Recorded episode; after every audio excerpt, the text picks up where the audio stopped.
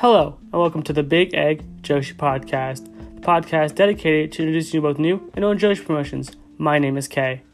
For this episode, I decided to talk about Neo Japanese Ladies Wrestling. So, Neo was founded during the AJW financial struggle in 1997 by former AJW star Kyoko Inoue, who broke off from AJW, took some wrestlers with her from other promotions, and formed Neo. Their first show was on January 9th, 1998 and had all nine members of their roster wrestle multiple times due to how small the roster was. Uh, the main event of the show was Etsuko Mita, Mima Shimoda, and Saya Endo versus Asari, Kyoko Inoue, and Yoshiko Tamura. Pretty good match if you can find it. Uh, a big early program of Neo was a feud between Kyoko Inoue and Lioness Asuka, both having a bit of history between the two from the AJW days. Uh, the feud culminated in a big title match for the Trans Wrestling Federation belt, which, uh, fun fact, was a belt in JD Star at that time uh, before they relinquished ownership of it a couple years later. Um, on October 29th, 1998, the promotion featured a uh, match between Kyoko Inoue and Aja Kong for Kyoko Inoue's 10th anniversary as a wrestler. Uh, if you're able to find this match, especially this one, I highly recommend it. It was a very, very good match. Uh, early Aja Kong on the top of her game. Kyoko Inoue, pretty good on her end as well. It was a very, very good match. Uh, highly recommend it. So uh, to get back to to the uh, promotion, during the summer of 1998, Neo feuded with JWP and AJW, which uh, gave us some really good interpromotional matches. Uh, quite a few of them, if you're able to find most of them. Uh, they are. It was really cool to see the JWP and AJW especially work together because uh, they were the two biggest promotions at the time. Uh, during this feud, Inoue won the original red belt, or the WWWA World Championship, from Yumiko Hotta, with uh, Hotta winning it back at the end of the uh, feud between AJW and Neo uh, on the October 22nd, 1999 show. So Neo, unfortunately, would shut its doors for the first time on January 6, 2000. The uh, final show having Inoue wrestle the entire roster, and then at the end uh, apologize for the promotion failing uh, in front of the fans in attendance. Uh, seemed to be pretty heartbroken that it had happened. Um, however, the closure itself would not last very long. Um, they would come back March 16, 2000, after Inoue found financial backing. So, from this point, Neo would be more successful than it had been prior, uh, running Itabashi Green Hall for most of their events and Korakuen Hall for their bigger shows, much like uh, most promotions do today with uh, Shinkiba and Korakuen. So uh, after AJW closed in 2005, they would be the top promotion, top Joshi promotion at the time, having uh, consistent success and maintaining a pretty decent crowd size, uh, despite the downturn at the time in the uh, scene. Uh, they were still very successful, put on some of the best matches, had a lot of freelancers coming in and out. It was a very good time for them. Uh, however, the success would only last them two years, as Inoue herself would have to step away due to complications with pregnancy, and that would hurt them quite a bit as she was still their top star. Um, uh, what would hurt the promotion a lot more is uh, two years later, they would have two of their biggest stars, Etsuko Mita and Haruka Matsuo, who was an idol that they were using uh, as their popular figure. They both would retire, and that would uh, be a major, major blow for them. So uh, finally, on May 5th, 2000, Neo would close his doors for good, uh, following several more retirements and losing two of their youngest talents, their big uh, rookies they had at the time that really they were trying to bank on. So the final days of Neo uh, was a struggle. They couldn't produce any young talent. I had trouble even getting people to sign up to go to the dojo, even offering free classes at one point, but just couldn't get anybody to come in the doors or stick around for longer than maybe a week or so in the dojo. Um, so Neo is a good example of uh, what was the biggest problem at the time, or one of the big problems in the Joshi at the time, which caused the downturn, which is the over reliance on a lot of the older talent, a lot of the old guard from the AJW and JWP and all these bigger names, uh, a heavy reliance on them, um, but not re- not really establishing a uh, younger core, younger rosters to keep fresh blood into the scene. Uh, Neo had two great years uh, I'd argue a third year if you count the year uh, before uh, the year leading into Inoue's uh, or stepping away. They um, were kind of a big, big promotion at that point, and uh, still have a lot of accolades and um, influence on the uh, pro- on promotions even today. they revolutionized high speed wrestling, Uh, some might say they invented it. They uh, they didn't, but they definitely made it a staple style in wrestling. So some recommended matches from Neo uh, that I recommend is uh, Mima Shimoda versus Misaki Ohata from 12-15-2010. So Ohata, uh, fun fact, was in JD Star for its last three months. That's sort of where she came from, but uh, three months in, uh, and they uh, closed their doors, and so she became a freelancer and uh, probably one of the best wrestlers at a certain point. Um, so to move on, Manami Toyota versus Tsukasa Fujimoto uh, from 725 2010. Uh, Manami Toyota versus Fujimoto is just a classic no matter how many times they've faced each other. Every one of those matches has been good.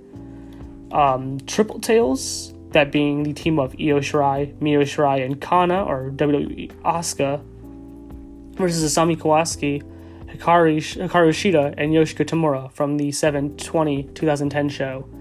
Um, if you've seen any Triple Tails matches, you would immediately know how great they were. So, uh, highly recommend that one.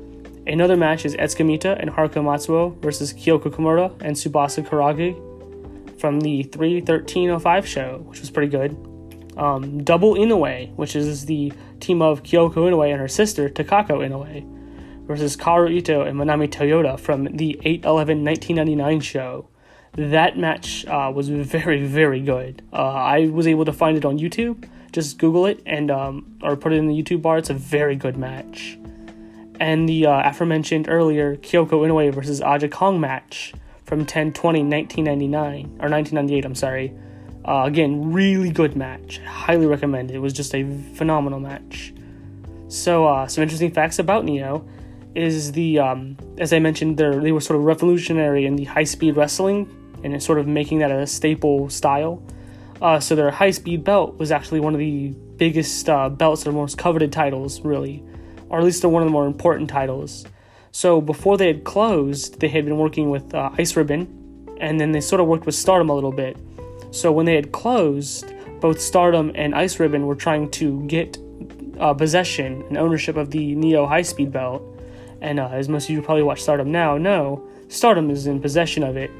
Um, so it was sold to Rossy, and that was sort of it. It's caused a little bit of tension between, or more tension between Ice Ribbon and Stardom, if you know anything about that. Um, the belt itself, the design of the Neo High Speed belt, was designed by both uh, WWE's Asuka or Kana at the time and Kyoko Inoue herself. Both sort of designed that themselves. It was a cool looking belt with a lion on it and everything to represent speed and ferocity. So um, Neo, again, like I said, helped establish uh, high speed wrestling as a style so they're pretty big on that. I don't think you would have high speed wrestling if Neo didn't popularize it. They definitely didn't invent it, but they certainly made uh, it more of a style. Um, another fun fact they were the final home of the AWF championship, which, uh, if you remember, I mentioned that in the JD Star episode. They were the final sort of resting place for that belt before it was vacated and ultimately retired forever. Um, so I would here, this is where I'd probably be breaking down the notable names in Neo. However, uh, unfortunately, they didn't produce very many talent of their own, and the ones that they have have gone on to be bigger in other promotions. So I wanted to save covering some of them until I covered those promotions, as sort of their days in Neo were very unimportant. Most of them were just really rookies and weren't treated uh, like the big stars that they would become later. Um, a lot of the roster also was a lot of legends and older wrestlers that were from AJW and JWP, and I kind of want to wait to cover them in those. So I sort of won't be covering that. Also, they had a lot of freelancers, um, and a lot of those weren't even remotely part of their roster. Um, so another fun fact, I guess, is uh, Kyoko Inoue herself is still currently active despite the uh, having to step away from the pregnancy complications she had earlier in the year or earlier in her career. Um, so she runs a promotion now currently called Diana. And so when I get to that, that's when I want to talk more about Kyoko Inoue because she's sort of the head figure in Diana, sort of runs it um, as her own flagship, and it's uh, it's a lot to talk about and unpack with Diana, especially Inoue herself and her sort of approach to wrestling.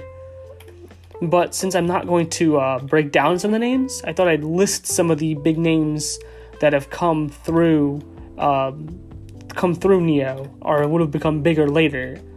So uh, those names would be Kagetsu. Some of you know her from Stardom. Some of you might know her from Sendai Girls and Stardom. Um, Hiroyo Matsumoto, you know, Lady Godzilla, pretty big name, wrestles for Oz Academy currently. Uh, Misaki Ohata, who I mentioned earlier. Nanae Takahashi, uh, currently the owner and uh, runner of Seedling, also still wrestles. Mima Shimoda, long since retired.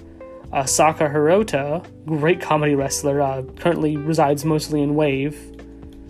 Hikaru Shida, Makoto, Kyoko Inoue, Mio Shirai, and Kana slash Asuka. So I think Mio was signed to them at one point for a brief year or two before she left.